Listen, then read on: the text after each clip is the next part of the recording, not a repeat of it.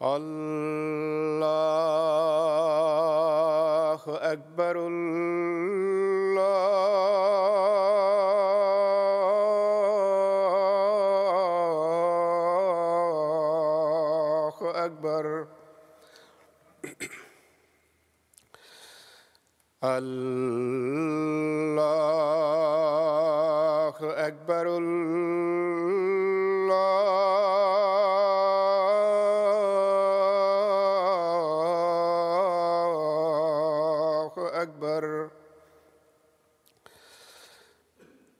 أشهد أن لا إله إلا الله. أشهد أن لا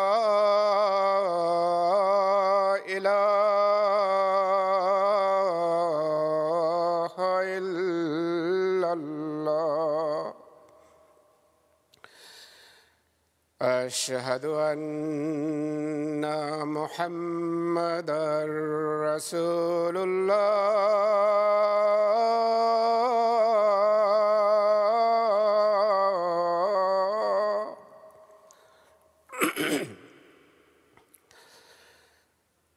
أشهد أن محمد رسول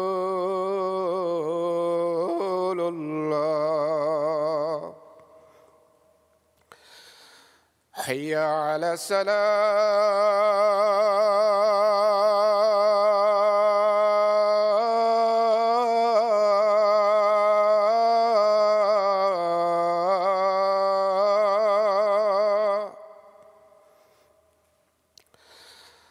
حي على السلام.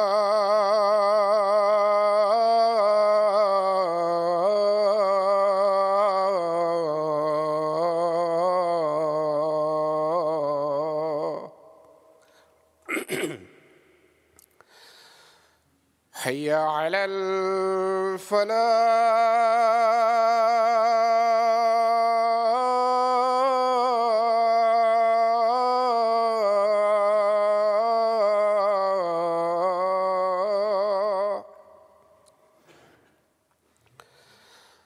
حي على الفلاح.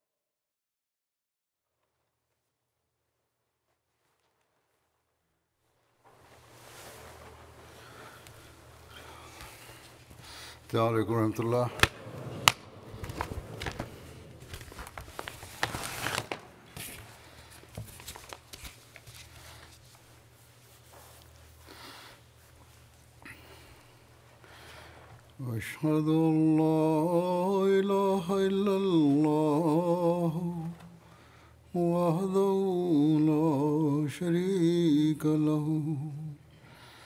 وأشهد أن محمدا عبده ورسوله. أما بعد فأعوذ بالله من الشيطان الرجيم. بسم الله الرحمن الرحيم. الحمد لله رب العالمين. الرحمن الرحيم. مالك يوم الدين. إياك نعبد وإياك نستعين. اهدنا الصراط المستقيم. صراط الذين أنعمت عليهم غير المغضوب عليهم ولا الضالين. إن الله يعمر بالعدل واللسان وإيتاء ذي القربى وينهى عن الفحشاء والمنكر والبغي يعظكم لعلكم تذكرون. الله يقينا নিশ্চয় আল্লাহ আদাল এহসান এবং আত্মীয় সুলভ আচরণের অর্থাৎ সুবিচার করা, উপকার সাধন এবং আত্মীয় স্বজনকে দান করার ন্যায় দান করার আদেশ দেন এবং সর্বপ্রকার অশ্লীলতা ও মন্দ কাজ এবং বিদ্রোহ করতে বারণ করেন। তিনি তোমাদেরকে উপদেশ দিচ্ছেন যেন তোমরা শিক্ষা গ্রহণ করো।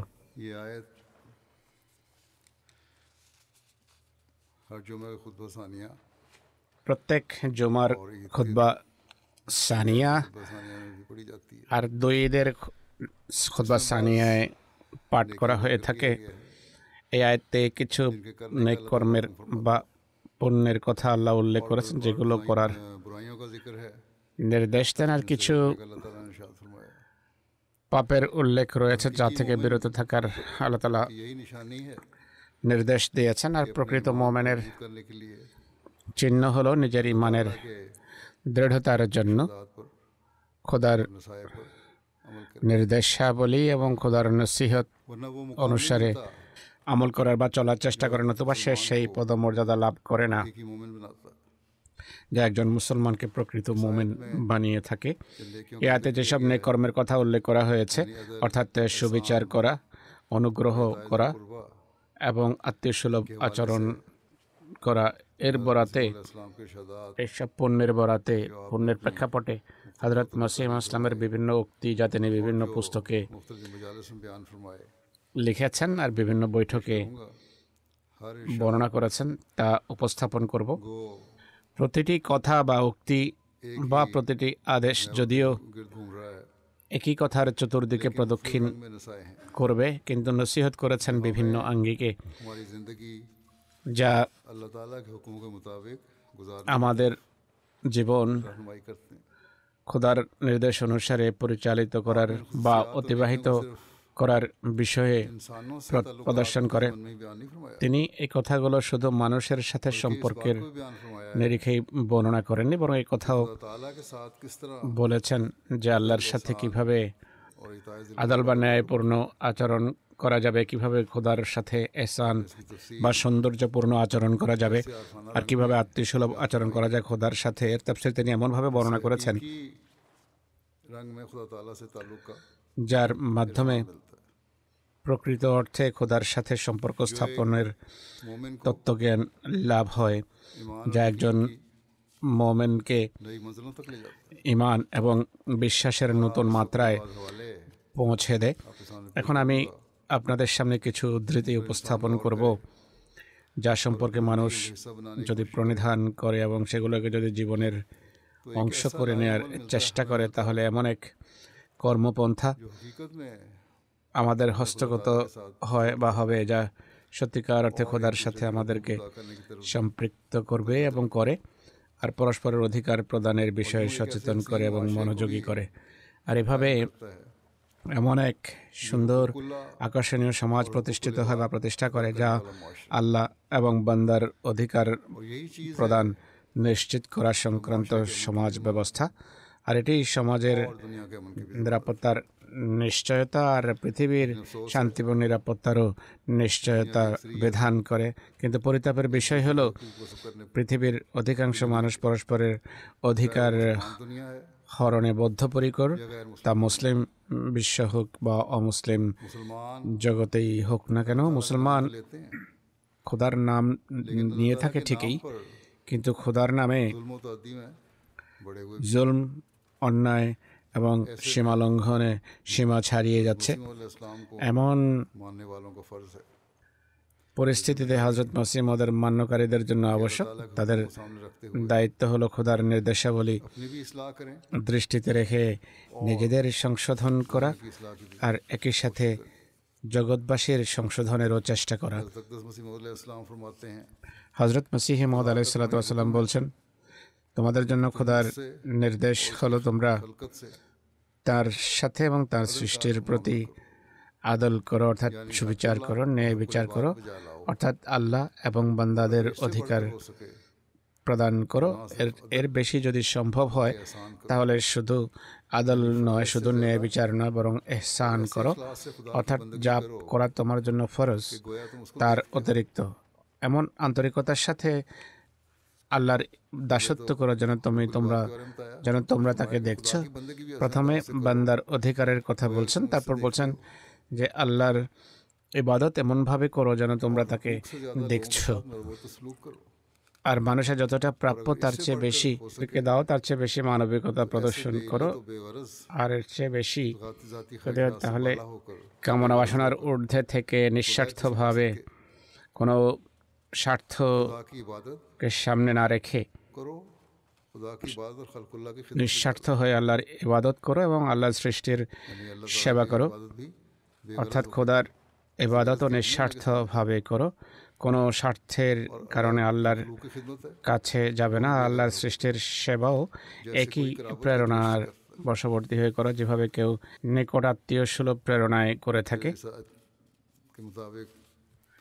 এই আয়াত অনুসারে খোদার অধিকার প্রদানের প্রতি মনোযোগ আকর্ষণ করতে গিয়ে বিষয়টা আরও খোলাসা করে বর্ণনা করেছেন যে কীভাবে অধিকার প্রদান করতে হয়। তিনি বলেন, প্রধানত এই আয়দার অর্থ হলো, তোমরা তোমাদের স্রষ্টার সাথে তার আনুগত্যের ক্ষেত্রে আদল বা সুবিচারের রীতি চলমান রাখো, অন্যায় করো না।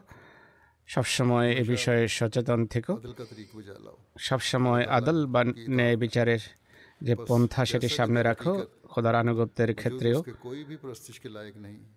যেভাবে সত্যিকার অর্থে আল্লাহ ছাড়া কেউ ইবাদতের যোগ্য নয় কেউ ভালোবাসার যোগ্য নয় কেউ এমন নয় যার উপর নির্ভর করা যায়। কেননা খালেক হিসেবে এবং কাইয়ুম হিসেবে আর বিশেষ লালন পালনের বৈশিষ্ট্যের কারণে সকল প্রকার অধিকার তাঁরই প্রাপ্য। আল্লাহর প্রতি আদল করার অর্থ কী? সুবিচারের অর্থ কী?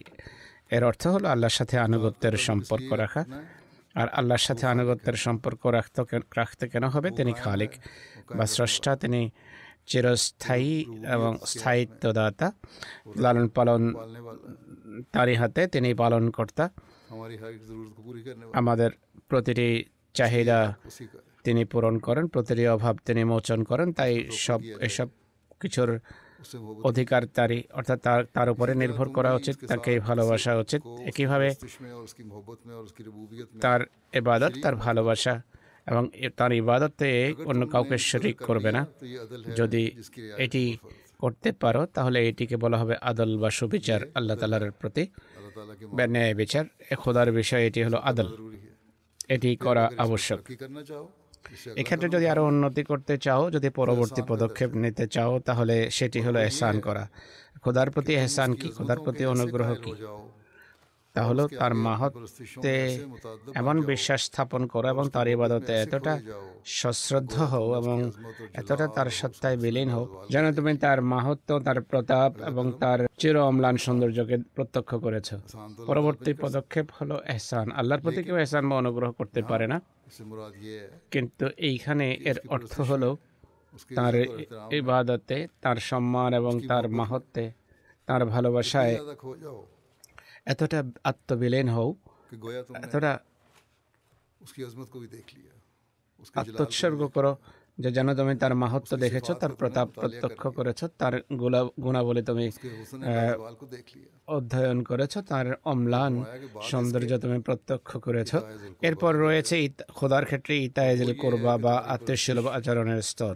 এর অর্থ হলো তোমাদের ইবাদত তোমাদের ভালোবাসা তোমাদের আনুগত্য হতে যেন কৃত্রিমতা সম্পূর্ণভাবে দূরীভূত হয়ে যায়।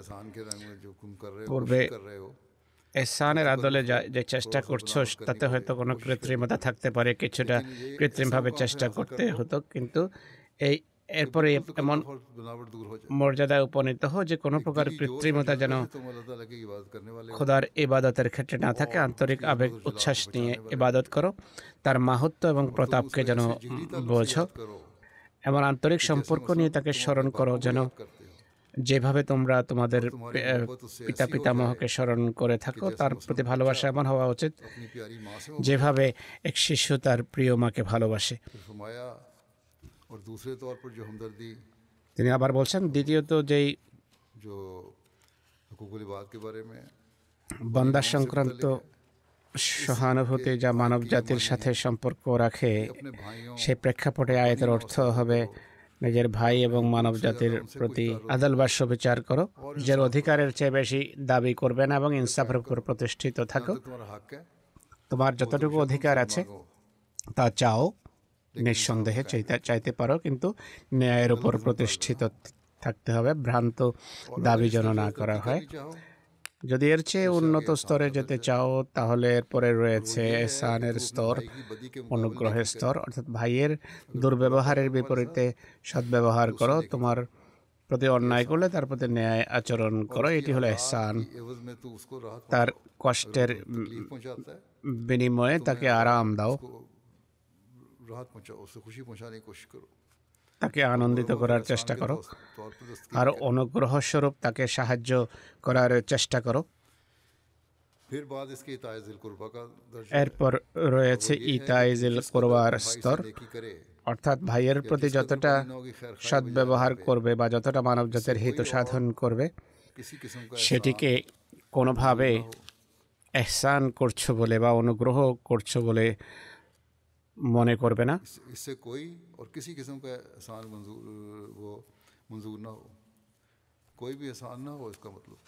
অর্থাৎ এটি যেন এসান মনে না করো তুমি। বরং সহজাতভাবে কোনো উদ্দেশ্য স্বার্থ ছাড়াই যেন তোমার পক্ষ থেকে তা উৎসারিত হয় যেটি প্রকৃতি স্বাভাবিকভাবে হয়। যেভাবে যেভাবে ঘনিষ্ঠ আত্মীয়রা আত্মীয়দের ক্ষেত্রে ঘটে থাকে এক নিকট আত্মীয় অন্য নিকট আত্মীয়ের সাথে যেমনটি নেকি করে থাকে সেভাবে করো। কোনো স্বার্থ যেন না থাকে বরং আন্তরিক আবেগ প্রেরণীয় হয়। তো এটি নৈতিক উন্নতির পরম পরাকাষ্ঠা। অর্থাৎ সৃষ্টির প্রতি সহানুভূতির ক্ষেত্রে কোনো ব্যক্তিগত স্বার্থ উদ্দেশ্য লক্ষ্য যেন না থাকে বরং বরং ভ্রাতৃত্ব আত্মীয়সুলভ প্রেরণা যেন এতটা বৃদ্ধি পায় যে অকৃত্রিমভাবে কোনো কৃতজ্ঞতার আশা না রেখে।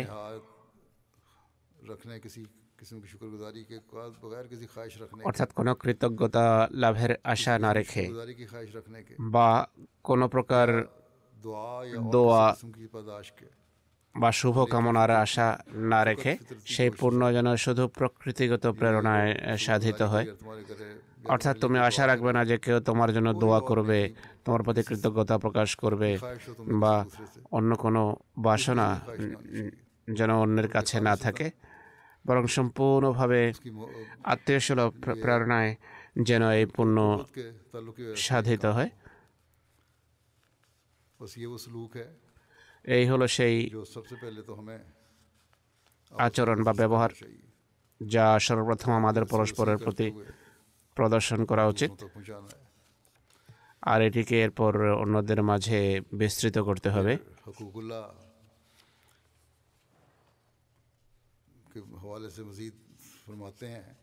এরপর আল্লাহর অধিকার সম্পর্কে হযরত মসিম ইসলাম বলছেন আল্লাহ তালার অধিকারের দৃষ্টিকোণ থেকে এই আয়াতের অর্থ হলো খোদার এবাদত করতে গিয়েও ন্যায় বিচারের দিকটা তোমাকে দৃষ্টিতে রাখতে হবে। কেননা যিনি তোমাকে সৃষ্টি করেছেন তোমাকে লালন পালন করেছেন আর প্রতিটি মুহূর্ত করে চলেছেন। তার অধিকার হলো তোমা- যেন তার ইবাদত করো, আল্লাহ তালা আমাদের লালন পালন করছেন প্রয়োজনীয় সব কিছু দিচ্ছেন। তার আনুগত্য করা এটি তার অধিকার। যদি এর বেশি অন্তর্দৃষ্টি তোমার লাভ হয়, তাহলে শুধু তার অধিকারের দৃষ্টিকোণ থেকে নয়, বরং এহসানের দৃষ্টিকোণ থেকে তার ইবাদত করো। প্রথমটা হলো আদল এবং আদল করা অর্থাৎ ন্যায় বিচার করা অর্থাৎ খেয়াল রাখা যে আমাদের সৃষ্টি করেছেন আমাদের চাহিদা পূরণ করছেন তাই আমাদের আনুগত্য করতে হবে। দ্বিতীয়টি হলো এর সে উন্নত পদক্ষেপ। অর্থাৎ এহসানের দৃষ্টিকোণ থেকে তার ইবাদত করা কারণ তিনি মহসেন। অর্থাৎ অনুগ্রহকারী তার অনুগ্রহ এত বেশি যে তা গণনা করা সম্ভব নয়। এই জন্য তার এতায়াত করো। এটি হলো আল্লাহর ক্ষেত্রে এহসানের স্তর। আল্লাহর ক্ষেত্রে আদলের স্তরের চেয়ে উন্নত স্তর এটি যেখানে এতাত করতে গিয়ে আনুগত্য করতে গিয়ে এহসান যেন দৃষ্টিতে থাকে যেহেতু সবসময় অনুগ্রহকারীকে বোঝার চেষ্টা করা তাকে দেখার চেষ্টা করা অনুগ্রহকারীর চেহারা গুণাবলীকে সামনে নিয়ে আসে তাই এহসান বা অনুগ্রহের সংজ্ঞাভুক্ত বিষয় হলো এমনভাবে ইবাদত করো যেন আল্লাহ তালাকে দেখছ।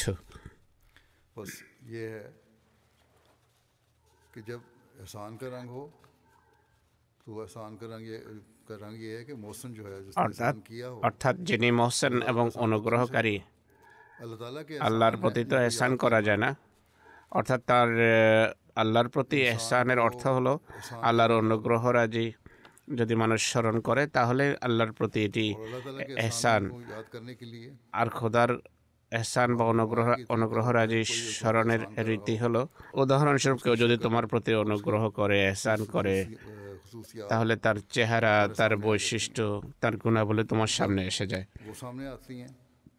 সেগুলো যখন সামনে আসে তখন এক হৃদয়ের সম্পর্ক অন্তরের সম্পর্ক হয়ে যায় তার সাথে। আল্লাহর ক্ষেত্রে যদি এই সম্পর্ক তোমার প্রতিষ্ঠিত হয় তাহলে বিশুদ্ধ চিত্তে তুমি তার ইবাদত করবে আর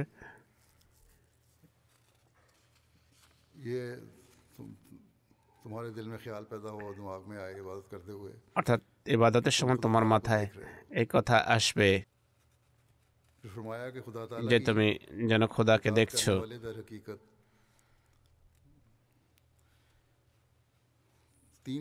তিনি আরও বলছেন খোদার ইবাদতকারী সত্যিকার অর্থে তিন তিন ধরনের হয়ে থাকে প্রথম শ্রেণির তারা যারা পর্দাবৃত হওয়ার কারণে উপকরণকে গুরুত্ব দেওয়ার কারণে খোদার অনুগ্রহরা যে ভালোভাবে তাদের চোখে পড়ে না বা তারা প্রত্যক্ষ করে না। অর্থাৎ হৃদয়ে পর্দা থাকে।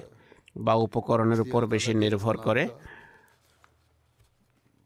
তাই খোদার অনুগ্রহ রাজের সঠিক চেতনা নেই, বোঝে না, তাদের ভিতর সেই প্রেরণাও সৃষ্টি হয় না। যেহেতু জানে না, তাই প্রেরণা সৃষ্টি হওয়ার কোনো সুযোগ নেই, যা অনুগ্রহ রাজিকে স্মরণ করে সৃষ্টি হতে পারে।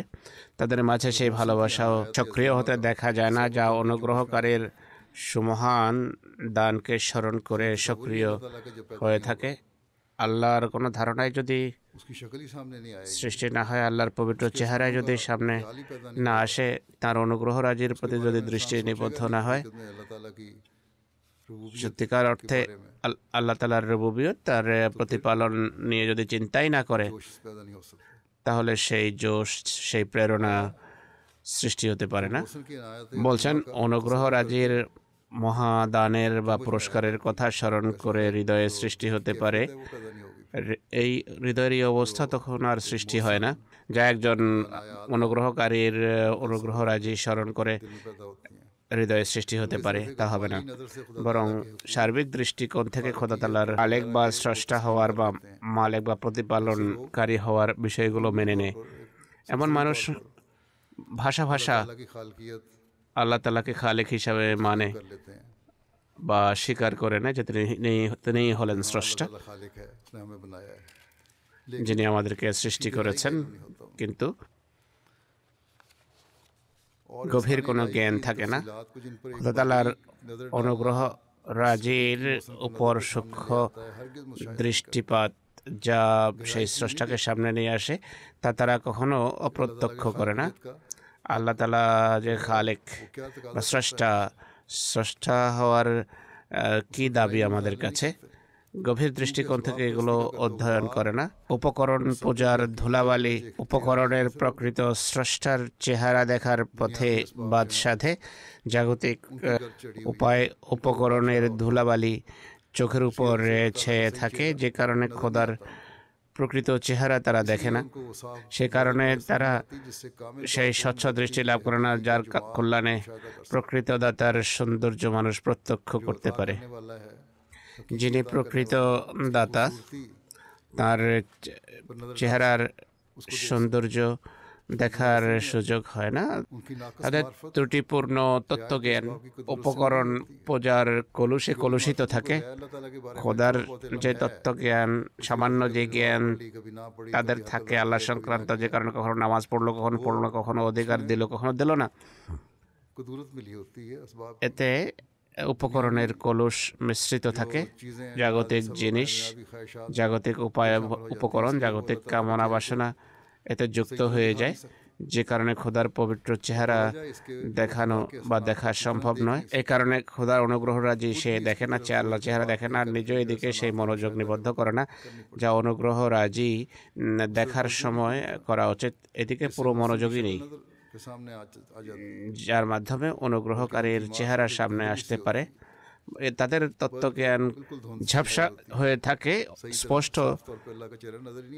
আল্লাহ তালার চেহারা তারা দেখে না। এর কারণ হলো তারা একদিকে নিজেদের পরিশ্রম এবং উপকরণের উপর নির্ভর করে অপরদিকে কৃত্রিমভাবে। এটিও মানে যে আল্লাহ তালা স্রষ্টা হিসাবে এবং মালিক হিসাবে আমাদের উপর অনুগ্রহ করছেন। পরিষ্কারভাবে জানে না যে আমরা এই কাজ করেছি এই জ্ঞান ছিল, সে কারণে আমাদের এই কাজ হয়েছে। আর অপরদিকে একই সাথে ধর্মেরও কিছুটা প্রভাব থাকে, যে আল্লাহ তালা খালেক এবং স্রষ্টা তিনি সৃষ্টি করেছেন, জীবিকার ব্যবস্থা করেছেন, উপকরণ সৃষ্টি করেছেন, সেটিও কিছুটা মাথায় থাকে। অর্থাৎ মিশ্র অবস্থা বলা যায় এটিকে। এই মিশ্র অবস্থায় সে প্রকৃত অর্থে খোদা তালার চেহারা দেখতে পায় না। যেহেতু আল্লাহ তালা মানুষকে তার সাধ্যাতে কষ্ট দেন না, তাই যতদিন তারা এই অবস্থায় থাকে, তিনি ন্যূনতম এটি চান যেন তারা তার অধিকারের বিষয়ে কৃতজ্ঞ হয়।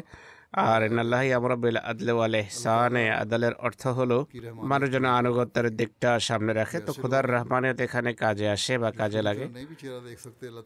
পুরোপুরি যারা আল্লাহর চেহারা যাদের জন্য দেখা সম্ভব নয় তাদের প্রতি খোদা তালা কৃপা করেন।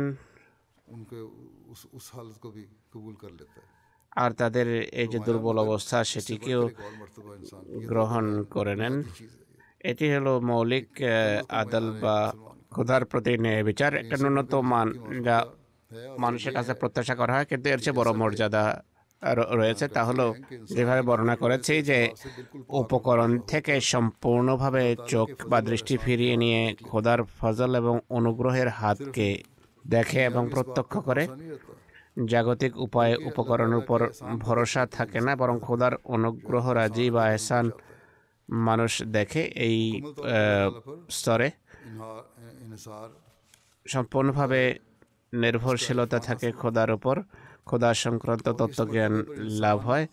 এ স্তরে মানুষ উপকরণের পর্দা থেকে সম্পূর্ণভাবে বাইরে বেরিয়ে আসে। জাগতিক বিষয়ের উপর নির্ভর করে না শতভাগ খোদার উপর ভরসা করে, নির্ভর করে। এ কথা বলা যে আমার নিজের সেচের মাধ্যমে আমার ফসল হয়েছে বা আমার ইবাদতের কারণে আমি এই সাফল্য লাভ করেছি। বা জায়েদের অনুগ্রহ রাজির কারণে এ কাজ হয়েছে বা বকরের দেখাশোনার কারণে ধ্বংস থেকে রক্ষা পেয়েছে। এই ধরনের বিষয় আর থাকে না। নিজের কোনো গুণ বা চেষ্টার উপর নির্ভর করে না, আর অন্য কারও সাহায্য এবং অন্যের গুণাবলীর উপরও মানুষ নির্ভর করে না সব কিছু তুচ্ছ হয়ে যায়। এক সত্তা এবং এক সর্বশক্তিমান একজন একজনই অনুগ্রহকারী আর এক হাতেই চোখের সামনে থাকে তখন মানুষ এক স্বচ্ছ দৃষ্টিতে দেখে যাতে বিন্দুমাত্র শিরিকের মিশ্রণ থাকে না। এমনটি হলে তখন খোদাকে দেখে আর আর খোদা খোদার এই দর্শন এত স্বচ্ছ এবং নিশ্চিত হয়। যে এমন অনুগ্রহকারের এবাদতের সময় তাকে সে অদৃশ্য এবং গায়েব মনে করে না বরং উপস্থিত মনে করে তার ইবাদত করে। মানুষ যখন এভাবে ইবাদত করে আর নামাজ পড়ে তখন খোদাকে সে সামনে আছেন বলে মনে করে। এই ইবাদতের নাম কোরআন হিসেবে এহসান রাখা হয়েছে। এটি হলো খোদার প্রতি যেন এহসান। অর্থাৎ আল্লাহর সামনে সেজেদা বনত হওয়া এমনভাবে যেন খোদার সামনে আছেন। কোরআন শরীফ এটিকে এহসান আখ্যায়িত করে আল্লাহ তালার ক্ষেত্রে, আল্লাহর ইবাদতের ক্ষেত্রে। বুখারি এবং মুসলিমের স্বয়ং মহানবী ইসলাম এহসান শব্দের এই অর্থই করেছেন। কথা এখানেই শেষ নয়, বরং পরবর্তী পদক্ষেপ রয়েছে।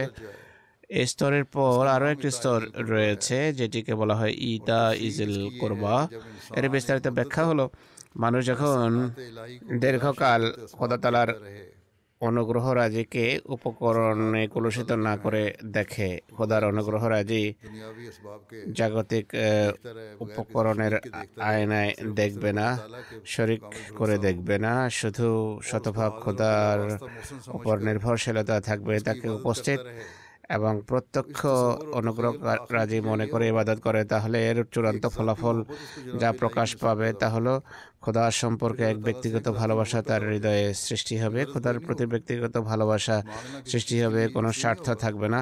কোনো কিছু সে প্রয়োজনের কারণে চাইবে না। বরং ব্যক্তিগত এক ভালোবাসা খোদার সাথে সৃষ্টি হবে। কেননা খোদার অব্যাহত চলমান অনুগ্রহ রাজে স্থায়ীভাবে স্মরণ করা, প্রত্যক্ষ করা, অনুগ্রহপ্রাপ্ত ব্যক্তির হৃদয়ে এই প্রভাব ফেলে যে সেই সত্তার ব্যক্তিগত ভালোবাসা তার মাঝে সৃষ্টি হয়, যে এহসান করে এবং অনবরত চলমান অনুগ্রহ রাজি। এটি দেখা, এটি প্রত্যক্ষ করা যে আল্লাহ কীভাবে অনুগ্রহ করছেন, এটি বোঝা, এর তত্ত্বজ্ঞান লাভ হওয়ার ফলে কি হয়? এর ফলে তার সাথে অর্থাৎ আল্লাহর সাথে ব্যক্তিগত ভালোবাসার সৃষ্টি হয় এটাই নীতি। যদি ভাবন এমন সম্পর্ক থাকে এক ব্যক্তিগত ভালোবাসার সৃষ্টি হয় যার অনন্ত অনুগ্রহ রাজি তাকে পরিবেষ্টন করে রেখেছে। এমনটি ভাবলে এটি হয় পর্যায়ে খোদার ইবাদত তার অনুগ্রহ রাজির কারণে করে না বরং খোদার ব্যক্তিগত ভালোবাসা তার হৃদয়ে ঘর করে। প্রথমে চাওয়ার উদ্দেশ্যে ইবাদত। এরপর খোদা তালাকে সব কিছু মনে করে তার এবাদত এতে অনুগ্রহের বা এসানের অর্থ এসে গেল। এর এরও উন্নত স্তর রয়েছে। অর্থাৎ কিছু চাওয়ার জন্য ইবাদত করে না বরং খোদার প্রতি যে ব্যক্তিগত ভালোবাসা থাকে সে কারণে খোদাকে স্মরণ করে এবং খোদার ইবাদত করে। যেভাবে এক শিশুর পিতামাতার বা মায়ের প্রতি ব্যক্তিগত ভালোবাসা থেকে থাকে এ স্তরে ইবাদতের সময় কেবল খোদাকে দেখেই না বরং খোদাকে দেখে প্রকৃত প্রেমিকের আনন্দ পায়। আর প্রবৃত্তির সকল কামনা বাসনা তিরোহিত হয়ে তার মাঝে ব্যক্তিগত ভালোবাসা সৃষ্টি হয় আল্লাহর জন্য। আর এই ভালোবাসারই ব্যাখ্যা করতে গিয়ে তাইদুল করবা বলেছেন আর এদিকে আল্লাহ তালা ইঙ্গিত করেছেন যে ফাজকুরুল্লাহ কাদিক্রকম আবা আকম আও আসাদ্দা জিকরা অর্থাৎ আল্লাহ তালাকে তোমরা সেভাবে স্মরণ করো, যেভাবে পিতা পিতামহকে স্মরণ করে থাকো, বরং এর চেয়েও গভীর ভালোবাসা নিয়ে তাকে স্মরণ করো। তো এটি হলো সেই পদমর্যাদা, যা খোদার সাথে প্রতি খাঁটি ভালোবাসার পদমর্যাদা। তিনি বলছেন, বস্তুত আয়াত, ইন্নাল্লাহ ইয়ামুরু বিল ওয়াল ইহসানে এর এটি হলো তাফসীর। আর এতে আল্লাহ তাআলা মানব তত্ত্ব জ্ঞানের তিন স্তরেই উল্লেখ করেছেন। তৃতীয় স্তরকে ব্যক্তিগত ভালোবাসার স্তর আখ্যায়িত করেছেন।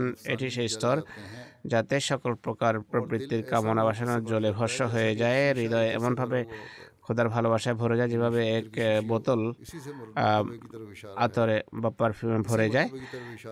এই পদমর্যাদার দিকে ইঙ্গিত রয়েছে। আয়াত ওয়ামিনাল মিনাল নাসে মায়াশ্রী নাফসাহু ইবতিগা মারদাতিল্লাহ, ওয়াল্লাহু রাউফুম বিল ইবাদ। কিছু মোমেন এমনও আছে যারা নিজেদের প্রাণ খোদার সন্তুষ্টির বিনিময়ে বিক্রি করে দেয়। আর এমন লোকদের প্রতি খোদা তালা অত্যন্ত সদয় আবার বলছেন বালা মান আসলাম ওয়াজহাহুলিল্লাহ ওয়াহুয়া মোহসেন ফালাহু আজরুহু দারবিহি খাউফুন আলাইহিম হুম ইয়াহজানুন অর্থাৎ তারা মুক্তি মুক্তিপ্রাপ্ত যারা খোদা তালার হাতে নিজের সত্তাকে তুলে দেয় তার নেমতের কথা স্মরণ করে এমনভাবে তাকে তার ইবাদত করার জন্য তাকে দেখছে। এমন মানুষ খোদার পক্ষ থেকে পুরস্কার পায়, তাদের কোনো ভয় নেই এবং তারা দুঃখিত হয় না। অর্থাৎ তাদের লক্ষ্য এবং উদ্দেশ্য হয়ে থাকে খোদা এবং তার ভালোবাসা। আর খোদার কাছে যে সমস্ত নেয়ামত থাকে, পুরস্কার আজই থাকে, সেগুলোই তাদের পুরস্কার হয়ে থাকে। আরেক জায়গায় আল্লাহ তালা বলছেন যে ইউতে এমন তাম আলা মিসকিন ওয়া ইয়তিমা ওয়া আসিরা। إنما نطعمكم لوجه الله لا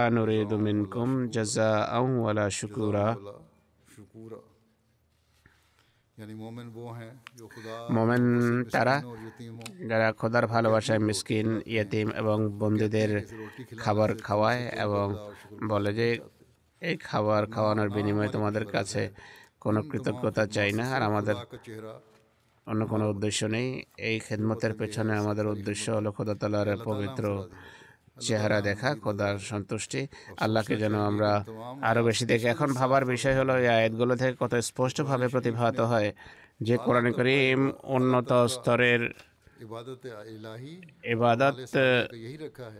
এবং সৎকর্ম এটিকে নির্ধারিত করেছে যে খোদার ভালোবাসা ও খোদার সন্তুষ্টি প্রচেষ্টা যেন আন্তরিকভাবে হয় এবং খোদার প্রকৃত ভালোবাসা অর্জনের জন্য যেভাবে আয়তে উল্লেখ করা হয়েছে, তার সৃষ্টির সাথে ব্যক্তিগত ভালোবাসা থাকতে হবে এবং সৃষ্টির প্রতিও ব্যক্তিগত সম্পর্ক থাকতে হবে। আর যে মোমেন আল্লাহকে ভালোবাসে, সেই সৃষ্টির অধিকার প্রকৃত অর্থে দিতে পারে। তিনি আবার বলছেন, এটি কাস্তিনু থেকে নেওয়া হয়েছে। কাস্তিনুতে তিনি নসিহত করে বলেন, আল্লাহ এটি চান যে মানব জাতির প্রতি আদল বা ন্যায় বিচার করো। এর চেয়ে উন্নত স্তর হলো তাদের প্রতি পূর্ণ করো, যারা তোমার প্রতি কোনো পূর্ণ করেনি এর চেয়ে উন্নত স্তর হলো আল্লাহ সৃষ্টির প্রতি এমন সহানুভূতিশীল হও যেন তোমরা তাদের প্রকৃত আত্মীয় যেভাবে মা সন্তানদের সাথে করে থাকেন। কেননা এসান বা অনুগ্রহ করার ক্ষেত্রে লোক দেখানোর দিকও থেকে থাকে আর অনুগ্রহকারী কখনো কখনো খোটাও দিয়ে দেয়। কিন্তু যে মাতৃ প্রেরণায় পূর্ণ করে সে কখনো লোক দেখানো কাজ করতে পারে না তাই পণ্যের শেষ সর্বোচ্চ স্তর হলো সেই প্রেরণা সেই আবেগ যা মায়ের মাঝে থেকে থাকে। এই আয়টি যেখানে সৃষ্টির অধিকারের সাথে সম্পর্ক রাখে সেখানে খোদার অধিকারের সাথে সম্পর্ক রাখে। খোদার প্রতি আদালত বা ন্যায় বিচারের অর্থ হলো তার আনুগত্য করা। আর খোদার প্রতি এহসানের অর্থ হলো তার সত্তা এমনভাবে বিশ্বাস স্থাপন যেন তাকে দেখছে আর খোদার প্রতি ইতায়জের করো বা আত্মীয় সুলভ আচরণের অর্থ হলো তার ইবাদত যেন জান্নাতের লোভে না হয় বা দোজখের ভয়ে না হয় বরং যদি ধরে নেওয়া হয় যে জান্নাতও নেই আর জাহান্নামও নেই সেক্ষেত্রেও ভালোবাসা ও আনুগত্যে যেন বিন্দুমাত্র ফাটল না ধরে। এর পূর্বে যে বিস্তারিত ব্যাখ্যা তুলে ধরা হয়েছে এটি হলো এর এর সারাংশ যা কাস্তিনু পুস্তকে তিনি বর্ণনা করেছেন।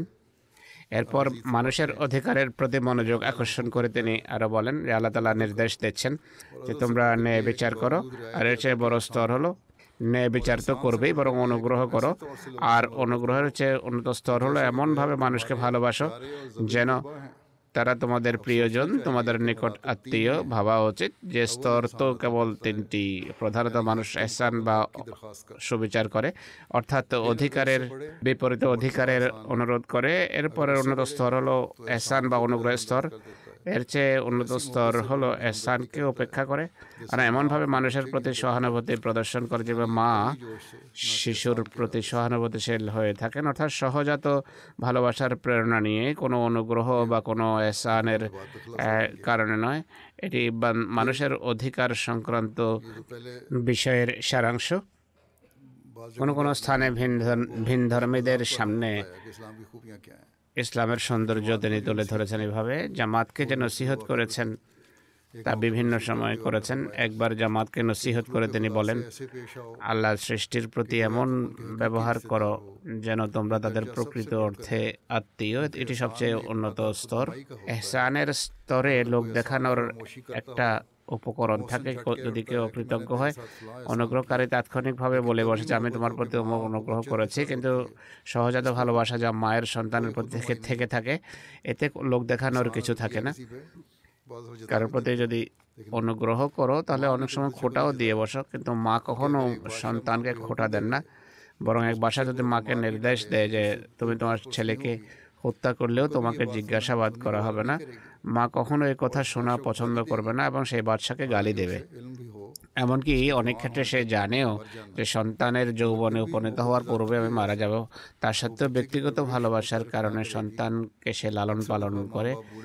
প্রায় সময় পিতামাতা বৃদ্ধ বয়সে উপনীত হয় তাদের সন্তান হলে বাধ্যত সন্তানের মাধ্যমে তাদের লাভবান হওয়ার কোনো কোনো আশা থাকে না। কিন্তু তা সত্ত্বেও সন্তানকে ভালোবাসে লালন পালন করে এটি একটি প্রকৃতিগত বিষয়। যে ভালোবাসা এই পর্যায়ে পৌঁছে যায়। সেই ভালোবাসার ইঙ্গিত ইতা ইজেল কোরবাদে করা হয়েছে। এমন ভালোবাসা খোদার প্রতি থাকা উচিত। কোনো পদমর্যাদার বাসনা বা কোনো লাঞ্ছনার ভীতি যেন কাজ না করে এর পেছনে।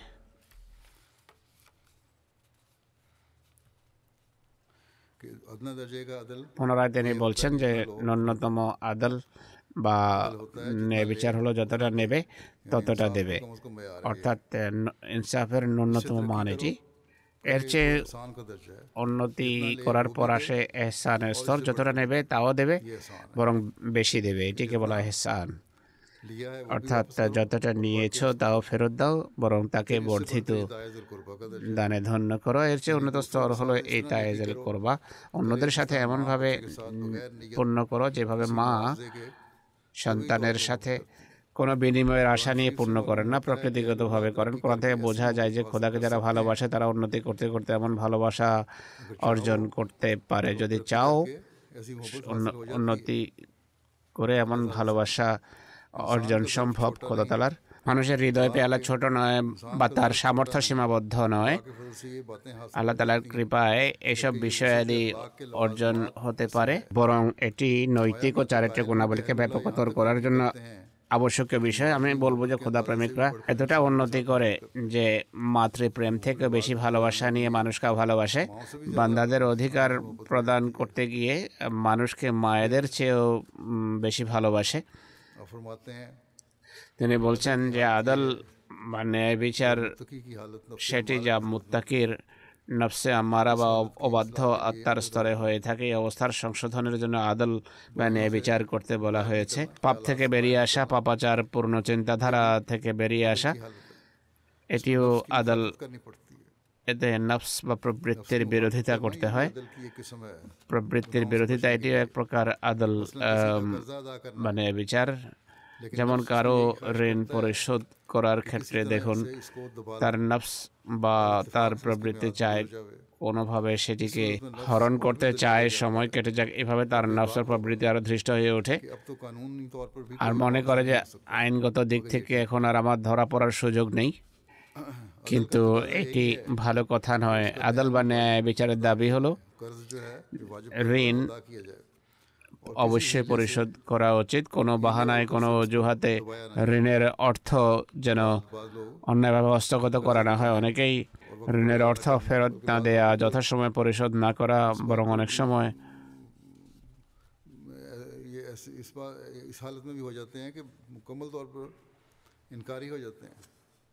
সম্পূর্ণভাবে অস্বীকার করে বসে যে ঋণ নিয়েছে।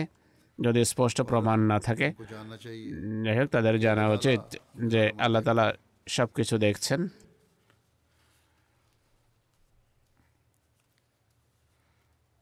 और दूसरे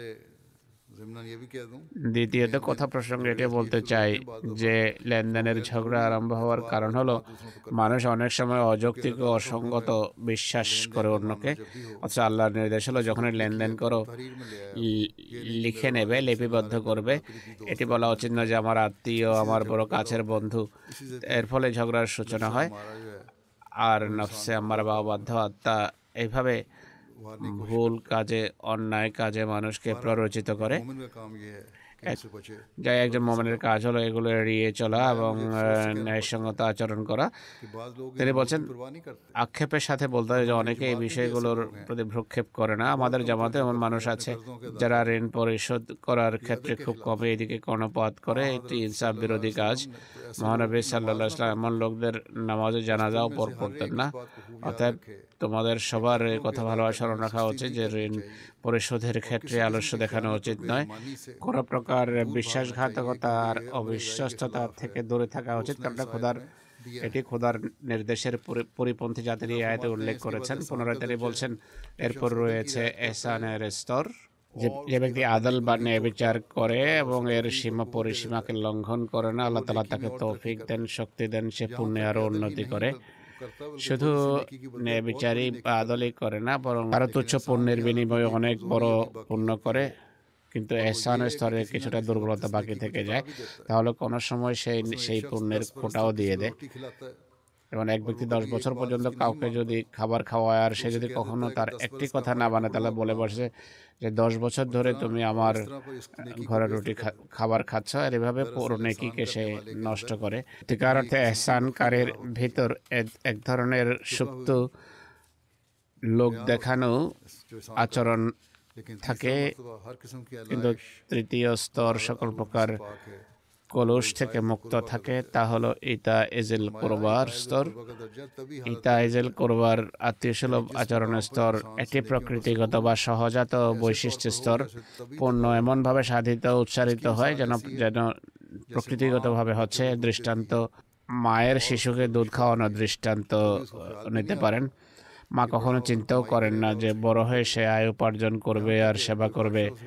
এমনকি কেউ বাচ্চা যদি তাকে নির্দেশ দেয় যে তুমি তোমার সন্তানকে দুধ না খাওয়ালেও, আর এর ফলে সে মারা গেলেও তোমাকে জিজ্ঞাসাবাদ করা হবে না। এই নির্দেশ শুনে সে সন্তানকে দুধ দেওয়া বন্ধ করতে পারে না, বরং আমার বাদশাকে সে গালি দেবে। কেননা লালন পালন তার একটা প্র- প্রকৃতিগত দাবি। কোনো আশা বা ভয়ের নিরিখে নয় একইভাবে মানুষ যখন পণ্যের ক্ষেত্রে উন্নতি করতে করতে এমন পর্যায়ে পৌঁছে যায় যে পণ্য তার পক্ষ থেকে এমনভাবে সাধিত উৎসারিত হয় যেন সেটি প্রকৃতিগত অবস্থা। এটিকেই বলা হয়, নফসে মুতমা ইন্না তিনি আরও বলছেন, মা নিজের দুঃখ সহ্য করেন, কষ্ট সহ্য করেন, কিন্তু সন্তানের আরামের ব্যবস্থা করেন, নিজে ভিজা জায়গায় শুয়ে থাকেন। আর বিছানার শুকনো অংশ সন্তানকে দিলেন সন্তান অসুস্থ হলে সারা রাত জাগেন আর বিভিন্ন ধরনের কষ্ট সহ্য করেন। তো মা সন্তানের জন্য যা কিছু করেন, এতে কৃত্রিমতার কোনো কলুষ বা গন্ধ আছে কি? এটি খাঁটি ভালোবাসার কারণে হয়ে থাকে। সেই ভালোবাসা আল্লাহ এবং বান্দার অধিকার প্রদানের ক্ষেত্রে মোমেনের মাঝে থাকা উচিত। তো আল্লাহ তালা বলছেন যে এহসানের স্তর থেকে এগিয়ে যাও আর ইতায়েজুল করবা পর্যন্ত পৌঁছে যাও। আল্লাহ সৃষ্টির পক্ষ থেকে কোনো পুরস্কার প্রতিদান বা লাভের আশায় পূর্ণ করবে না বরং প্রকৃতিগত প্রেরণায় পূর্ণ করো। সৃষ্টির উপকার করতে গিয়ে তাতে যেন কোনো প্রকার কৃত্রিমতা না থাকে। আল্লাহ তালা অন্যত্র বলেন লা নুরিদু মিনকুম জাজাউ ওয়ালা শুকুরা অর্থাৎ তত্ত্বজ্ঞানী এবং খোদাকে যারা চেনে এবং যারা উন্নতির পরম মার্গ উপনীত তাদের রীতি হলো তাদের পূর্ণ সম্পূর্ণভাবে খোদার জন্য হয়ে থাকে তারা কখনোই চিন্তা করে না যে যার জন্য আমি দোয়া করছি সে আমার প্রতি কৃতজ্ঞ হবে তারা পূর্ণ সেই সহজাত প্রেরণায় করেন যা মানব জাতির সহানুভূতির জন্য তাদের হৃদয়ে রাখা হয় এমন পবিত্র শিক্ষা আমরা তো ওরাতেও দেখিনি আর ইঞ্জেলেও দেখিনি এক এক পৃষ্ঠা আমরা পড়েছি কিন্তু এমন পবিত্র এবং উৎকর্ষ শিক্ষার নাম চিহ্ন দেখিনি। তিনি বলছেন, আল্লাহ তালার নির্দেশ হলো পণ্যের বিপরীতে পূর্ণ করো। এরপর বলছেন, যদি আদালত চেয়ে উন্নত পূর্ণ অর্থাৎ এহসানের যদি সুযোগ আছে, সেখানে এহসান করো। আর এহসানের চেয়ে উন্নত স্তর, অর্থাৎ নিকটাত্মীয় সুলভ পূর্ণ করার যদি সুযোগ হয়, সেখানে সহজাত সহানুভূতি নিয়ে পূর্ণ করো। আর আল্লাহ তালা ভারসাম্যকে অবজ্ঞা করতে বারণ করেন। ভারসাম্য বজায় রাখবে। এহসানের ক্ষেত্রে অপছন্দনীয় আচরণ যেন প্রকাশ না পায়, যা বিবেক গ্রহণ করতে প্রস্তুত থাকে না। অর্থাৎ তোমাদের অস্থানে এহসান করা বা যথাস্থানে এহসান না করা বিবেকের দাবি এবং ইনসাফের দাবিকেও সামনে রাখতে হবে। অর্থাৎ এহসান বা অনুগ্রহ অস্থানীয় হওয়া উচিত নয়। যেখানে এহসান করা প্রয়োজন, সেখানে এহসান দান বা অনুগ্রহ করতে অস্বীকার করা এমনটিও যেন না হয়। এটি দৃষ্টিতে রাখতে হবে যে বিবেকের দাবি কি? আর কল্যাণ কোথায় নিহিত? আর আত্মীয় সুলভ আচরণ প্রদর্শন করার ক্ষেত্রে পিছিয়ে থাকবে বা সীমাতিরিক্ত দয়া প্রদর্শন করবে। এমনটি যেন না হয়। এই আয়তে কল্যাণ সাধনের তিনটি স্তরের কথা উল্লেখ করা হয়েছে। অর্থাৎ যেখানে পূর্ণ সাধনের নির্দেশ রয়েছে, সেখানে বিবেক, ভারসাম্য এবং উদ্দেশ্য সামনে রাখার নসিহত করা হয়েছে। নির্দেশ হলো, তোমার এই সমস্ত পূর্ণ এবং নেকি কল্যাণ সাধনের উদ্দেশ্যে হওয়া উচিত। সমাজে যেন এর ফলে বিকৃতি দেখা না দেয় মা সন্তানকে অনেক বেশি ভালোবাসার সত্ত্বেও তার চাওয়ার প্রত্যুত্তরে তার হাতে কয়লার জ্বলন্ত কয়লা রেখে দেন না। আসল উদ্দেশ্য হলো কল্যাণ সাধন হিত সাধন। তাই তিন তাই এই তিনটি পূর্ণ করা আবশ্যক। তিনি আরও বলছেন প্রথম স্তর হলো পণ্যের প্রত্যুত্তরে পূর্ণ করা। নেকির প্রত্যুত্তরে নেকি করা এটা ন্যূনতম স্তর। সবচেয়ে নিম্নমানের ভালো মানুষের ভিতরও এই নৈতিক গুণ সৃষ্টি হতে পারে অর্থাৎ যে ভালো ব্যবহার করে তার সাথে ভালো ব্যবহার করে। যে কোনো ভদ্র মানুষ এমনটি করে এটি মৌলিক বিষয় এটি অনেক উন্নত স্তরের কোনো নেক কর্ম নয় এটি ভদ্রতা। দ্বিতীয় স্তরের চেয়ে কিছুটা কঠিন তা হলো নিজেই পণ্যের সূচনা করা। কারও কোনো অধিকার না থাকা সত্ত্বেও তার প্রতি স্নান করা তার উপকার করা এটি মধ্যম পর্যায়ের নৈতিক গুণ অর্থাৎ পূর্ণ করা কোনো অধিকার না থাকা সত্ত্বেও কিছু দেয়া। এটি মধ্যম পর্যায়ের নৈতিক গুণ। অধিকাংশ মানুষ গরিবদের প্রতি এহসান করেই থাকে অনুগ্রহ করে থাকে। অনুগ্রহের ভিতর একটা সুপ্ত ত্রুটি থাকে অনুগ্রহকারী মনে করে যে আমি এহসান করেছি।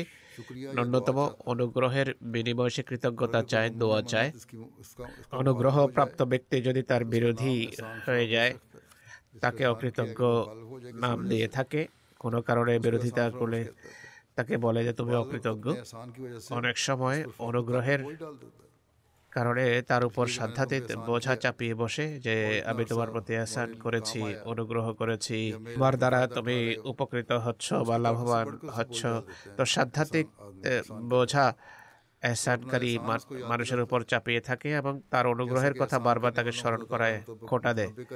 যেমন এমন এহসানকারীদেরকে সতর্ক করে আল্লাহ তালা বলছেন লা তুবতেলু সদকাতেকুম বেলমান ওয়ালাদা অর্থাৎ হে অনুগ্রহকারী হে এহসানকারী তোমাদের সৎকা খায়রাত যার ভিত্তি নিষ্ঠার উপর এহসান কথা স্মরণ করে এবং দুঃখ দিয়ে কোনোভাবে ধ্বংস করো না।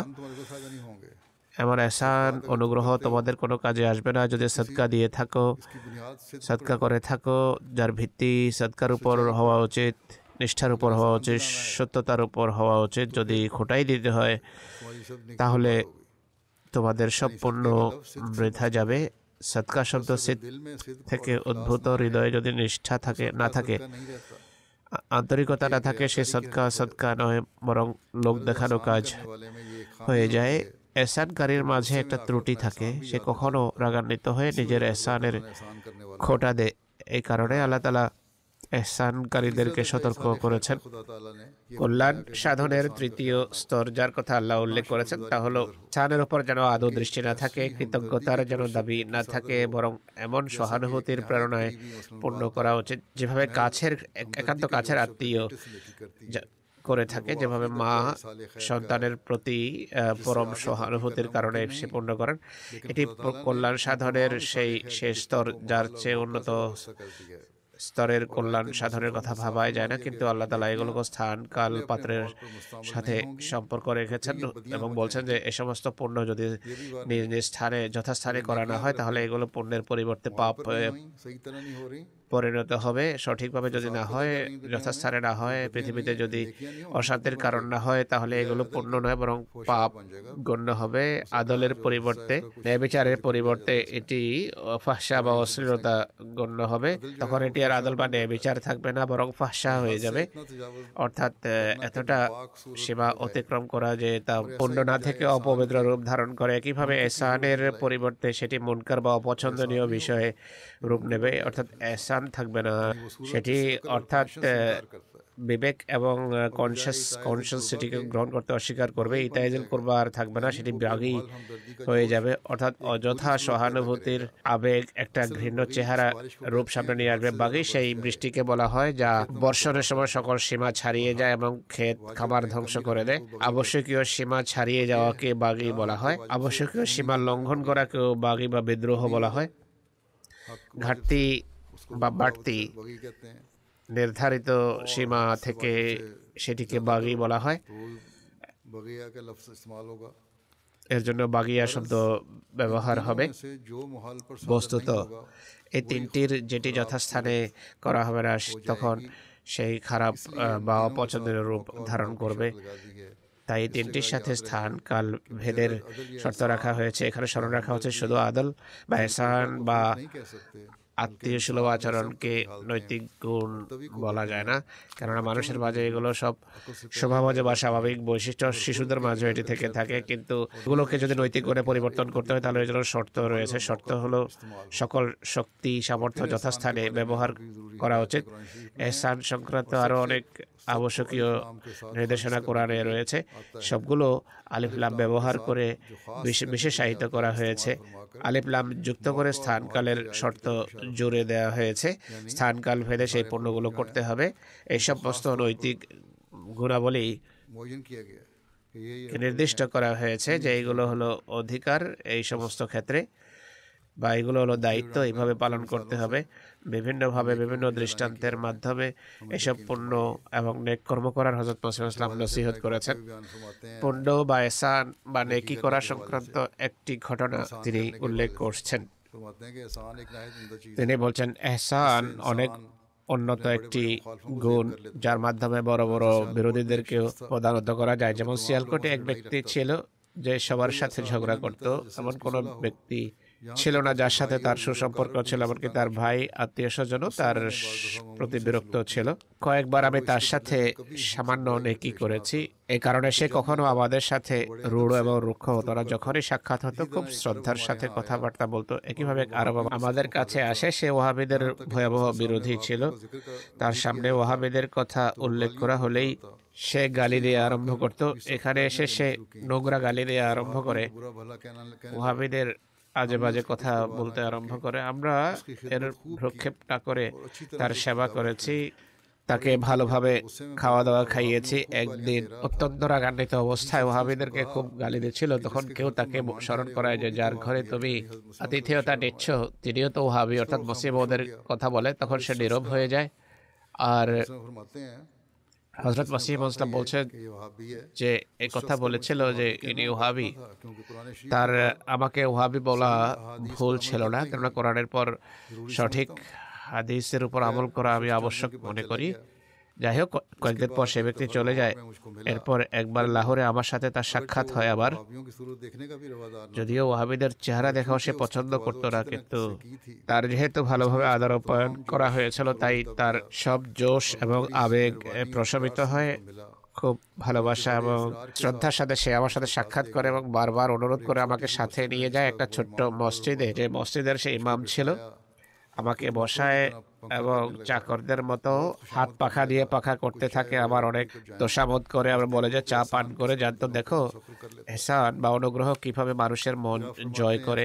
পুনরায় তিনি বলছেন আখলাক বা চরিত্র দু ধরনের হয়ে থাকে। একটি সেটি যা আজকের যুগের নব্য শিক্ষিতরা উপস্থাপন করে। বলাকাতে তাদেরতে চাটুকারিতা করে থাকে চাটুকারিতার আশ্রয় নেই জি হুজুর জি হুজুর করে থাকে। হৃদয়ে থাকে মুনাফেকাত এবং কপটতার বিদ্বেষ। এই আচরণ কোরআন পরিপন্থী কোরআন শিক্ষা পরিপন্থী। দ্বিতীয় প্রকার আচরণ বা চরিত্র হলো সত্যিকার সহানুভূতির বশবর্তী হয়ে করা। হৃদয়ে যেন কোনো কপটতা না থাকে। চাটুকারিতা এবং কপটতার যেন আশ্রয় না নেয় যেভাবে আল্লাহ তালা বলছেন ইন্নাল্লাহ ইয়ামরবিল আদলে ওয়াল ওয়া কোরবা এটি হলো উৎকর্ষ রীতি সকল উৎকর্ষ রীতির কথা আল্লাহর বাণীতে রয়েছে যেটিকে অবজ্ঞা করে সে অন্যত্র হেদায়ত পেতে পারে না ভালো শিক্ষা নিজের প্রভাব বিস্তারের জন্য হৃদয়ের পবিত্রতা চায় যারা এটি থেকে রিক্ত হস্ত তোমরা গভীর দৃষ্টিতে দেখলে অবশ্যই তাদের মাঝে নোংরামি দেখতে পাবে। জীবনের কোনো ভরসা নেই। নামাজ আন্তরিকতা এবং নিষ্ঠায় উন্নতি করো। আমাদের নসিহত করছেন নামাজ নিষ্ঠা ও সততায় উন্নতি করো। ইবাদত পবিত্রতা নিষ্ঠার ক্ষেত্রে উন্নতি করো। তিনি আরও বলছেন, আমি তোমাদেরকে বারবার এই নসিহতি করব। তোমরা সহানুভূতির গণ্ডিকে সীমাবদ্ধ করো না কোনোভাবে। সহানুভূতির প্রদর্শনের জন্য সেই শিক্ষা অনুসরণ করে যা আল্লাহ দিয়েছেন। অর্থাৎ আল্লাহ ইয়ামর বিলাদলে ওয়াল ইহসান ওয়া ইতাইজিল কুরবা। অর্থাৎ পণ্যের ক্ষেত্রে প্রথমে ন্যায় বিচার করো, আদল করো। যে তোমাদের সাথে নেক ব্যবহার করে, তাদের সাথে নেক আচরণ করো। দ্বিতীয় স্তর হলো, এর চেয়েও উন্নত ব্যবহার করো সেটিকে বলা এহসান এহসানের স্তর যদিও আদল ন্যায় বিচারের সে উন্নত স্তর এটি অনেক বড় নেকি কিন্তু এসান বা অনুগ্রহকারী কোনো কোনো সময় খোটাও দিয়ে দিতে পারে কিন্তু সবচেয়ে উন্নত একটি স্তর রয়েছে। অর্থাৎ মানুষের এরকমভাবে নেকি এবং পূর্ণ করা যা ব্যক্তিগত ভালোবাসার ভিত্তিতে হয়ে থাকে যাতে তাতে নিজের এসান বা অনুগ্রহ দেখানোর কোনো ইচ্ছা থাকে না যেমনটি মা সন্তানের প্রতি করে থাকে। মা কোনো প্রতিদান চান না। স্বভাবজ প্রকৃতগত আবেগ থাকে যে বাচ্চার জন্য যে সমস্ত সুখ এবং শান্তিকে তিনি জলাঞ্জলে দেন বিসর্জন দেন।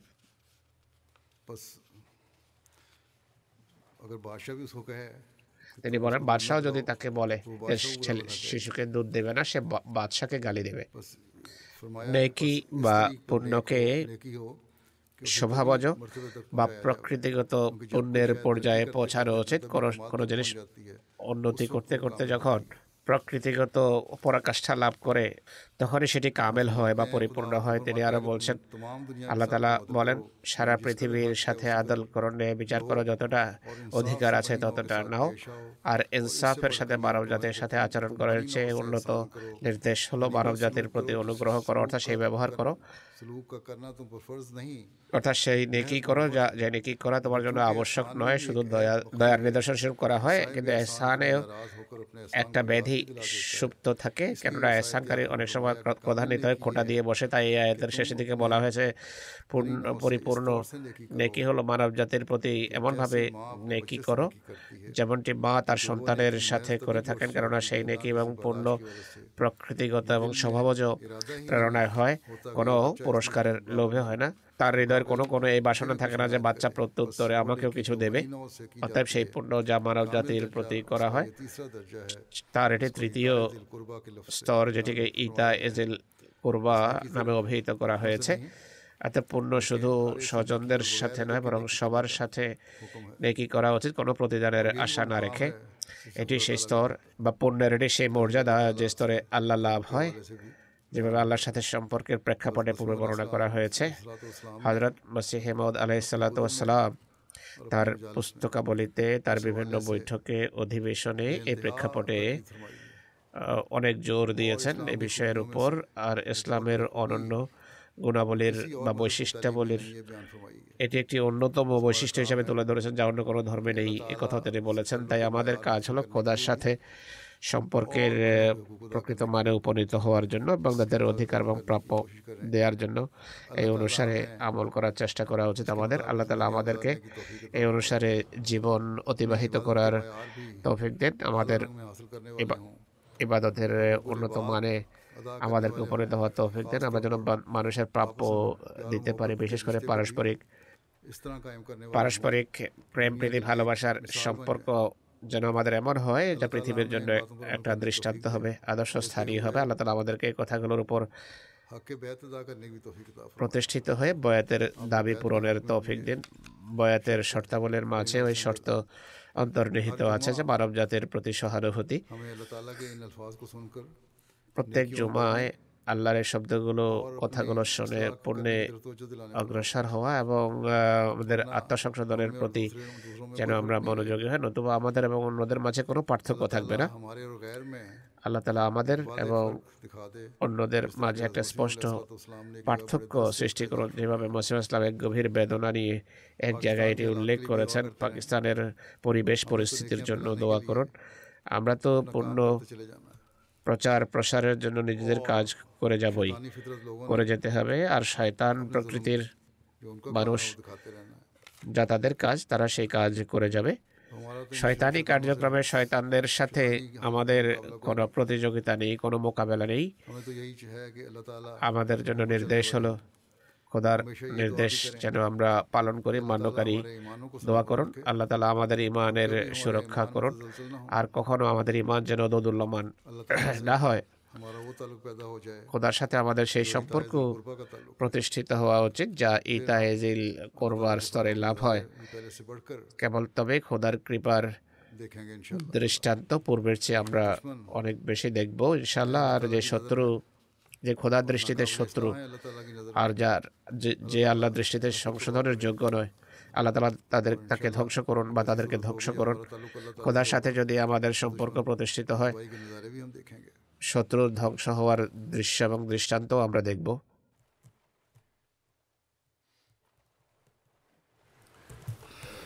আলহামদুলিল্লাহ। الحمد لله نحمده ونستعينه ونستغفره ونؤمن به ونتوكل عليه ونعوذ بالله من شرور أنفسنا ومن سيئات أعمالنا. من يهده الله فلا مضل له ومن يضلل فلا هادي له. ونشهد أن لا إله إلا الله. ونشهد أن محمدا عبده ورسوله. عباد الله رحمكم الله. إن الله يأمر بالعدل والإحسان. وإيتاء ذي القربى. وينهى عن الفحشاء والمنكر والبغي يعظكم لعلكم تذكرون. اذكروا الله يذكركم وادعوه يستجب لكم ولذكر الله أكبر.